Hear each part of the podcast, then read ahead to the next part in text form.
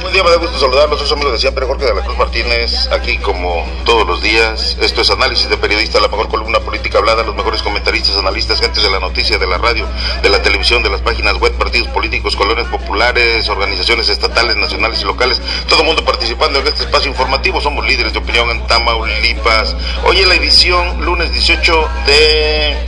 ¿De qué? ¿De, de abril? De, de, abril, sí, lunes 18 de abril del 2016. Y bueno, hoy es un día histórico para la democracia en nuestro país, o al menos en unos cuantos estados en donde habrá elecciones. Y anoche, anoche se vio precisamente esta efervescencia, esta fiesta, esta democracia, en donde salieron precisamente algunos candidatos. Y en información que tenemos para ustedes, información nacional contraofensiva de Beltrones contra los Chapulines. El número, el número no anda muy bien para el PRI en algunos estados con opositores que emigraron de, del partido al PAN o al PRD. No así se fueron de independientes, donde pudieron eh, también, eh, esto es lo que dice Beltrones. Esta entrevista aquí en, el, eh, en nuestro espacio informativo a nuestro amigo, el ingeniero Enrique Ramos, quien es asesor nacional de la Canacintra en la zona norte del país. Así que nos da mucho gusto, vamos a estar platicando con él. Este, Oscar Alviso, corresponsal del periódico La Tarde, dirigente estatal de periodistas, actualmente secretario de Protección de Periodistas de la FAPROMEX a nivel nacional, señor, casi diputado federal ya usted, anda en vuelos altos. ¿Cómo está, señor? Muy bien, muy bien, Jorge La Cruz Martínez. Muy buenos días, buenos días al amable auditorio que nos hace favor de sintonizarnos. ¿Y si nos escucharán, señor? Pues bueno, Fermín dice que en Chicago, que en, en California, y yo digo que en, también en Chicago yo tengo amistades que allá nos escuchan. Está adicto ya al programa. Ah, pues le gusta, le, gusta. Qué bueno, qué bueno. Y un saludo a nuestro amigo Fermín Ley Campesina, líder estatal del Frente de Defensa Popular Francisco Villa. Fíjese, tiene pura gente pesada aquí. Y ahora a nuestro amigo el ingeniero Enrique Ramos Rivera, quien es asesor nacional, señor, de la, de la Cámara Nacional de la Industria de la Transformación, o sea, hace Canacintra. Enrique tan pequeñito de la geografía tamaulipeca, pero que está brillando a nivel nacional. Señor, pura gente pesada tiene usted aquí en este programa. No, de veras, Enrique Ramos es una persona este, pues muy respetable, es un muchacho joven, diría yo. Bueno, para comparado conmigo, señor, ya ve que yo le voy a pegar a los 60 ya el 10 de julio. A ver, espero que me pague, espero que me pague ese día ya. Son cinco años sin pagar. Entonces, Enrique Ramos. No, olvídate por año. Enriquito Ramos debe andar, ¿qué, ¿qué, te gusta? ¿Unos 30 años? ¿32? 40, 40 años. 40, 40 años. Bueno, pero 40 años muy bien vividos. Este, un hombre, un hombre bueno, un hombre sano, un hombre que estuvo al frente de Canacintra, la delegación Canacintra aquí en Río Bravo, Jorge. Lo comentábamos hace un rato antes de, de comenzar el programa. Alguien que, bueno, de alguna u otra manera le dio prestigio a la Canacintra. Y yo lo comparaba con mi hermano Francisco Escobedo Mireles, y le decía yo que Enrique se me hace que por ahí andaba y hasta arribita de mi hermano. ¿Por qué? Porque, pues aparte de todo, la juventud, la juventud siempre hace que las personas sean emprendedoras, sean innovadoras, tienen ideas, tienen, tienen eh, eh, empuje, pues. Y eh, pues qué gusto que esté aquí Enrique Ramos Rivera, de en serio, Jorge, porque pues es gente de nivel, es gente que necesita, señor. Aquí no ande trayendo malandrines, señor, ¿eh? No vuelva a traer esa gentuza que, que han transitado trapacería y media. Gente buena como Enrique Ramos es lo que queremos. Y eh, bienvenido, Enrique, de veras, te, felicitamos por el cargo que tienes a nivel nacional. Fíjate, Jorge, que hablando de, la Secretaría Nacional de Protección a Periodistas de la FAPERMEX, señor, ¿quién cree que le, mire, un fulanete a lo mejor es periodista, sí, aquí dice, mire, la periodista María Elena Ferral ha sido amenazada de muerte por segunda vez pública por periodista aspirante a candidato, Basilio Picasso Pérez en Veracruz. Ferral es corresponsal del diario Jalapa en la zona norte de Veracruz. Según su propia versión, ha denunciado ante la Fiscalía General del Estado que el 29 de marzo pasado el funcionario la amenazó mientras ella se encontraba con su familia en un restaurante.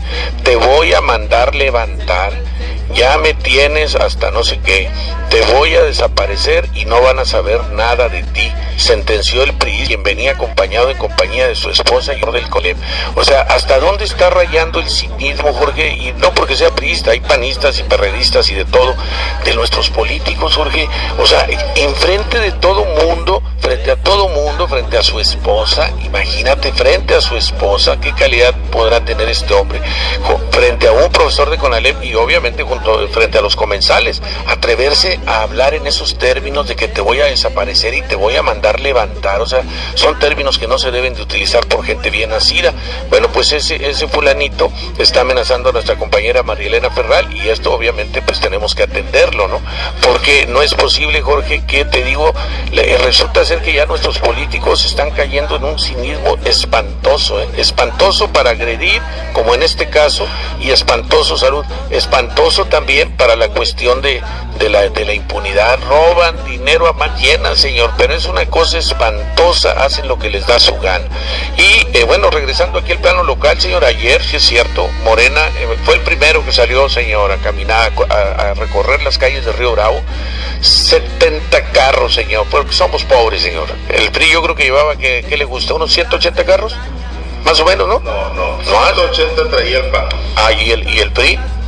Eh, el, el, PRI 300. 300 carros. ¿Y cuánto dinero cree que hayan gastado ayer el PRI y el PAN, señor? Y dígame cuánto cree que gastó Morena. Morena no gastó un solo peso, señor. Cada quien va con su gasolina, cada quien va con su banderola, que cada quien pinta con su pintura y todo. Y acá había infinidad de gente del PAN, Jorge, los brigadistas. ¿Cuánto le pagan a cada brigadista, señor? Al menos unos mil pesitos a la semana.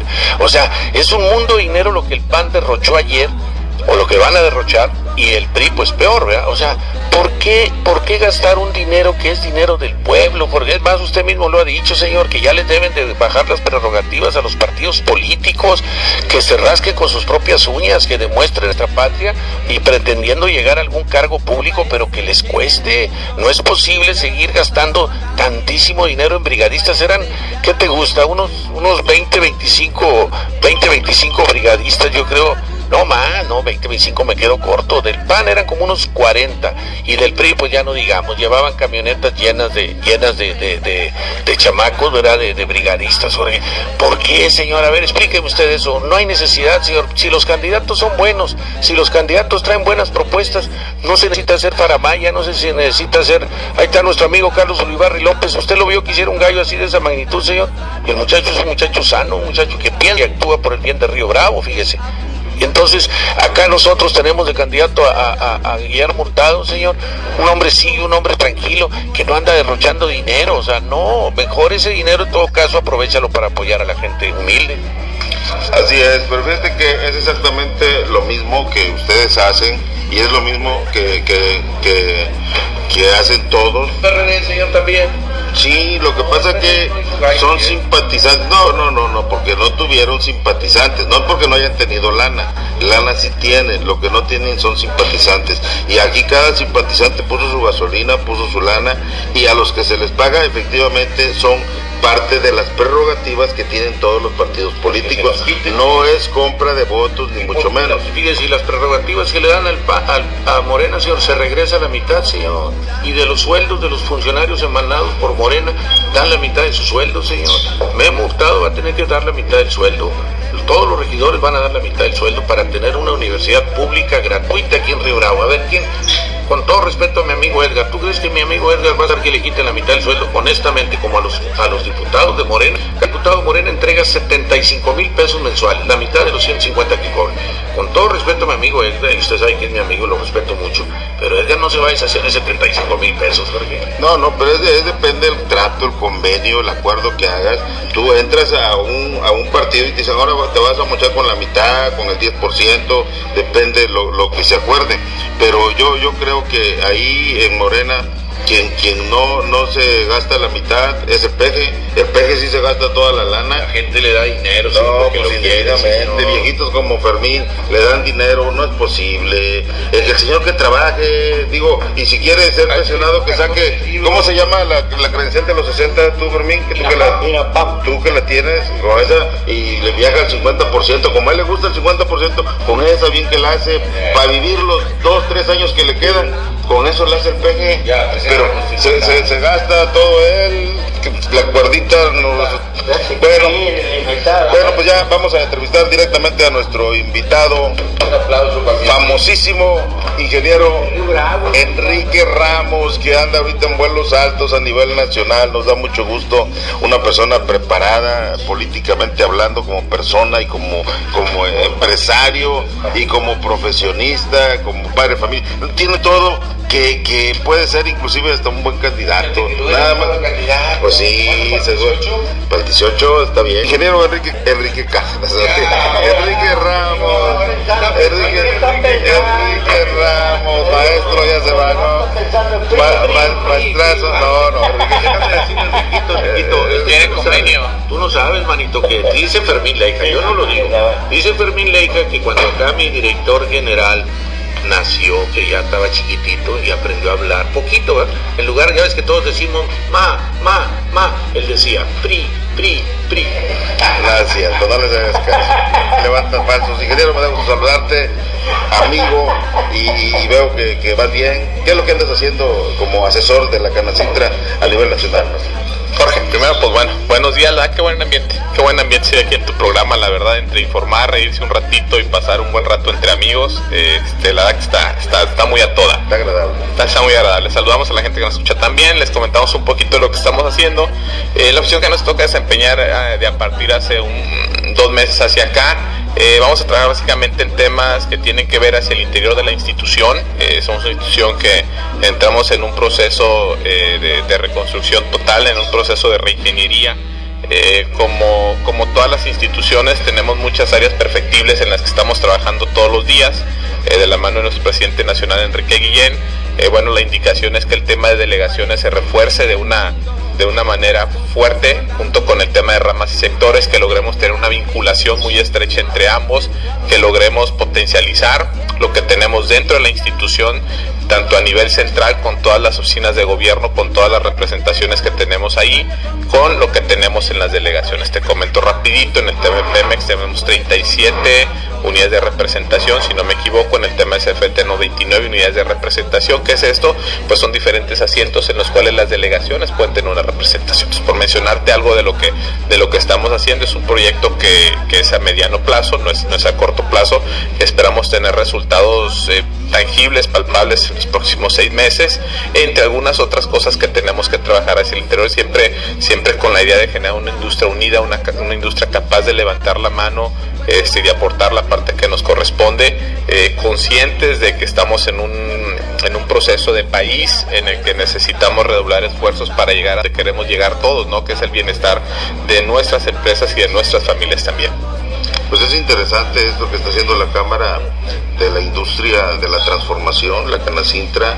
Eh, aquí vemos que hace falta, eh, no tan solo en la región norte del país, sino en todo el país, eh, industrias, hace falta trabajo, hace falta que, que, que le inviertan ustedes los empresarios o los industriales, pues le metan esa lana porque es la única manera de que un país crezca, ¿no? Sí, mira, nosotros estamos creo, creo que tenemos una serie de pilares fundamentales, entre ellos sin duda es el tema de la educación, es un tema al que nosotros los industriales le apostamos muchísimo, entre los industriales le apostamos fuertemente el tema de la capacitación, la verdad que en algún par de misiones comerciales que hemos estado teniendo la oportunidad eh, desde Canacintra de acompañar a, a la presidencia de la República y a ProMéxico, hemos visto como, como la apuesta en otros países ha sido precisamente en, en- estas dos vertientes y a largo plazo les ha generado unos dividendos impresionantes, ¿no? Este, tenemos temas, eh, no sé, ejemplos como los temas de Malasia, este, algunos de nuestros socios en el TPP, que fue un tema tan sonado que nosotros creemos eh, que tiene que entregarnos algunas ventas muy competitivas este, a nosotros, siempre y cuando sepamos aprovecharlas, por mencionarte algunas cosas. Y sí, por supuesto, el tema de inversión, este, que siempre es muy importante, porque bueno, pues al final del día es un círculo que tienes que cerrar. El caso de nosotros, si lo, si lo regionalizáramos un poquito más hacia nuestro estado, pues sería, sería el tema de inversión en el estado de Tamaulipas, que en los últimos años eh, se ha mantenido, no hemos visto que aumente, mientras que sí hemos visto que aumente en otros estados. Entonces el hecho de que no lo tengamos a la baja, pues ya es un avance muy grande, pero también es cierto que no hemos crecido en la medida en la medida que lo han hecho otros estados, como casos de Querétaro, como casos de Puebla, en los que hemos visto que han tenido un crecimiento bastante importante. Y si lo regionalizamos un poquito más, pues aquí en Río Bravo, eh, tenemos ciudades vecinas que están en pleno crecimiento. Reynosa, que es la ciudad más pujante del estado, con un crecimiento constante, crece de una manera impresionante Reynosa, Matamoros, que también es una de las ciudades que crecen con mayor fuerza, y bueno, aunque nosotros tenemos hacia el oriente y hacia el poniente a estos vecinos, hemos eh, logrado aprovechar estas ventajas que nos otorgan, ¿no?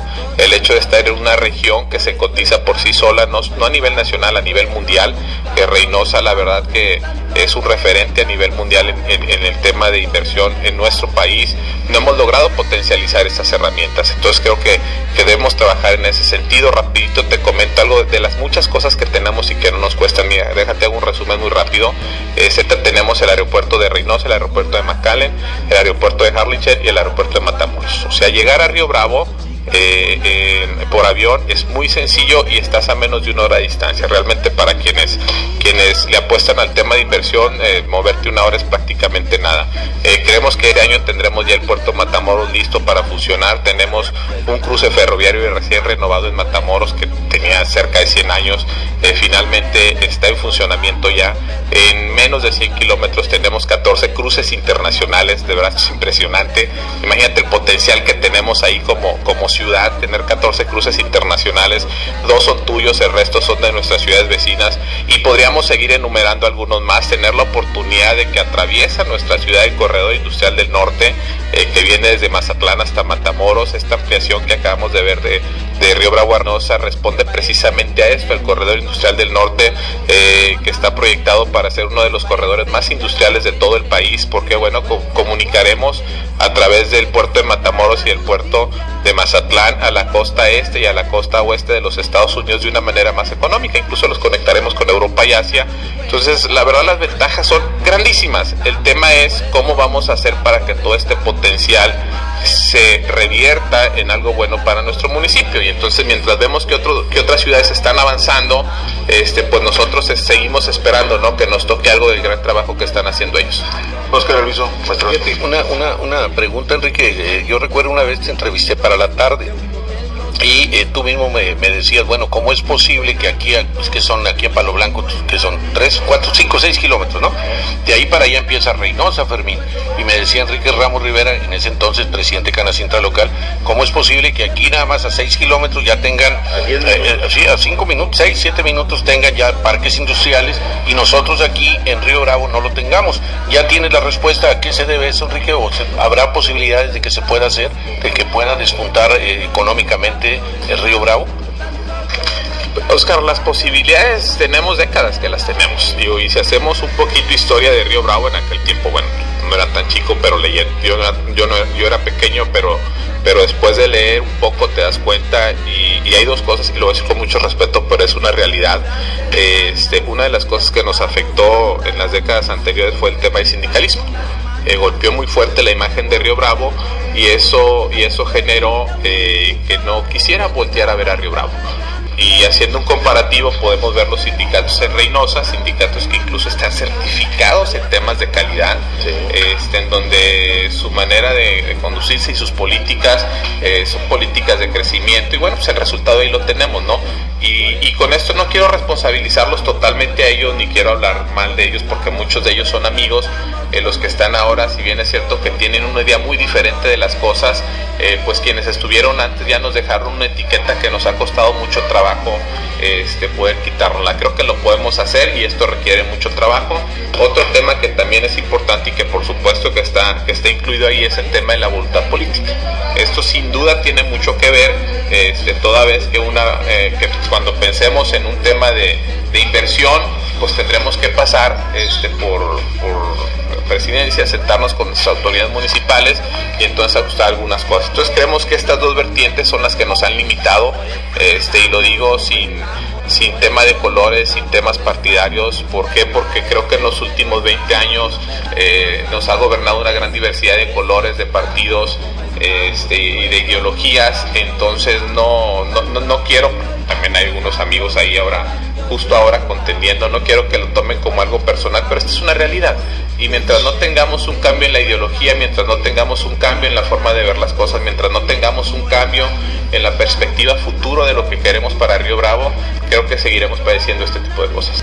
Así es. Ya, eh, Fermín Leija Pesina, maestrazo, tú traes un tema también que, que, lo has manejado mucho y que te interesa, las casas de Infonavit. ¿Cómo está? ¿Cuál es, qué, qué lo que quieres plantear? Sí, mira, ya aquí le di un escrito, que este escrito se lo di al candidato gobernador del PRD, ¿verdad? A Jorge. En Tamaulipas, sí. Ahí el, el director en veces está hecha mentiras, se te equivocado. Porque como que no existe, si está saliendo en la televisión Jorge, ¿verdad? Valdés, diciendo que va a terminar con el arco. Y en la televisión está diciendo Jorge Valdés por qué él no dice por qué dice que no existe PRD yo no sé no mira televisión o no mira y que Ramos Rivera. ¿qué le parece ya, yo, yo aquí le, le, le voy a, a si está preparado para hablar y todo para hablar y todo pero se le pasó un tema importante. No, no no pues claro él debe de saber. Como es eh, hay un tema aquí que yo eso ya tengo, lo tengo documentado que se lo he dado a varios presidentes municipales. Aquí este, es una producción en esta región, la número yo creo que uno de México, de producir sorgo y maíz. Entonces, es la dos, fíjate, en este pedacito de Río Bravo. Entonces yo la sugerencia que traigo y esa la voy a patentar, que es mía, esa idea, y voy a lograr que se, que se, que se haga. ¿Cómo es posible que de aquí el sorgo se va para Michoacán, que para los, los puercos allá, ¿verdad? y sea cerveza, y el maíz se vaya para, para, muchas partes? Entonces aquí tenemos, fíjate, esos dos este, productos, maíz y sorgo. Ahórrate el transporte, aquí una fábrica de aceite, aquí una fábrica, yo me copié de la fábrica de manteca que quisieron hacer. Entonces tenemos que hacer aquí una fábrica de fábrica, no maquiladora, una fábrica de aceite y manteca para cocinar, para cocinar, para cocinar. Son los productos, porque sabes qué, el, el sorgo y el maíz, ahí se hace el aceite y la harina. O sea, pueden hacer una fábrica de harina, una fábrica de aceite y tenemos una fábrica, dos fábricas de aceite y de harina y la canacinta podía etiquetarse, nomás que me dé méritos a mí, pues, pues claro, ¿cómo? pues eh, seguro. Y esta idea de quién era, pues de Fermín Leija, está, entonces, dos fábricas grandes aquí, ¿para qué tiene que la... Y el otro tema que lo dejó muy, muy, muy fuera, no hay cosa que se produzca si no es por la, eh, el trabajo del hombre y nunca lo mencionó. Se llama aeropuerto y que una olla, que Tamoros y que todo eso, pero nunca mencionó. Compara la reina un precio, la casi la emparejan, ¿entiendes? Pero lo que nunca han emparejado, y eso es una grosería que tantos intelectuales que tenemos, intelectuales salidos de las universidades, no comparten, no, no, este, sí, que no, no este, pongan una, un nivel del sueldo allá y el sueldo aquí. Es asqueroso el sueldo en comparación con Estados Unidos y ahí lo dejó el, este Enrique Ramos fuera. El que produce las cosas es, es pues el salario, oye, pues nadie sabe, carajo, quién es el de salarios mínimos.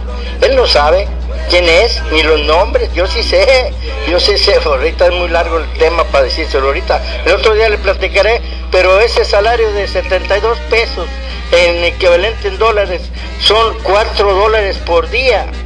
Allá en Estados Unidos el mínimo son 8 dólares. Entonces, oye, pues no, ahorita, ahorita no, es, ya es, pero no, ese tema importante porque le toca a, a Canacintra defender o mínimo, pues que no, que no rieguen, que no la rieguen. Oye, con 72 pesos, ¿tú crees que va a vivir un obrero? Pues no, hombre, y luego lo dejan fuera del tema. Pues el obrero es el que produce todas las... Espérame, ahorita, otro día platicamos del peje, ahorita como él es dirigente nacional de Canacintra, que se lleve ese mensaje que yo, Fermín Leja, del Frente Popular, este, estoy exigiendo que al obrero se le respete y se le ponga un salario este, justo. ¿Cómo es posible que con cuatro dólares, cuatro dólares, dólares por, di, por día, cuando aquí cruzando el puente, pues que se vayan todas las maquiladoras allá y que paguen el salario allá. Ah, no, vienen aquí porque les pagan cuatro dólares por día pues a todo dar, y hay muchas maquiladoras, pues se están robando el sudor de nuestra juventud,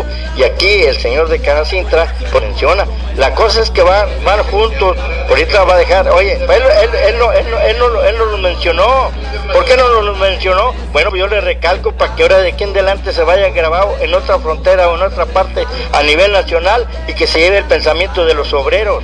Los obreros son juntos con Canacintra, con la industria, los que producen las riquezas, pero no me los deje fuera, no hable de aeropuertos, de puentes y los obreros, que ese salario realmente no conviene, esa se muere la gente, ya están los panteones llenos por aguas negras y por el salario de hambre. Y luego dice, no, pues nomás era una, una infección. Y ya se murió y lo enterraron. No, se murieron por esto y por esto, señor, por hambre.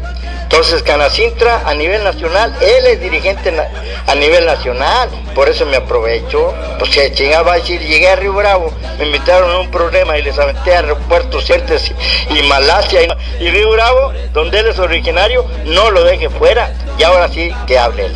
Ya, mí, ya no le dejaste nada, mí. No, no, no, mira, mira, es un tema, es un tema interesante y aunque sea largo, yo sí te voy a decir, el nombre es, es Basilio González Núñez, el, presidente de la CONASAMI, de la Comisión Nacional de Salarios Mínimos, para si, gusta, anotarlo. ¿Quién es? No, es, no es.